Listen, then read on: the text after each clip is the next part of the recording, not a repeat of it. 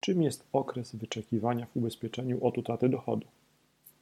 Jest to początkowy okres rozpoczynający się z chwilą wystąpienia całkowitej okresowej niezdolności do pracy, za który towarzystwo nie płaci. Zazwyczaj wynosi on 14 lub 21 dni z możliwością wydłużenia, co może nam zmniejszyć składkę. Ubezpieczenie to ma uchronić nasze finanse i zdrowie w przypadku ciężkich chorób i wypadków znacząco wpływających na nasz budżet.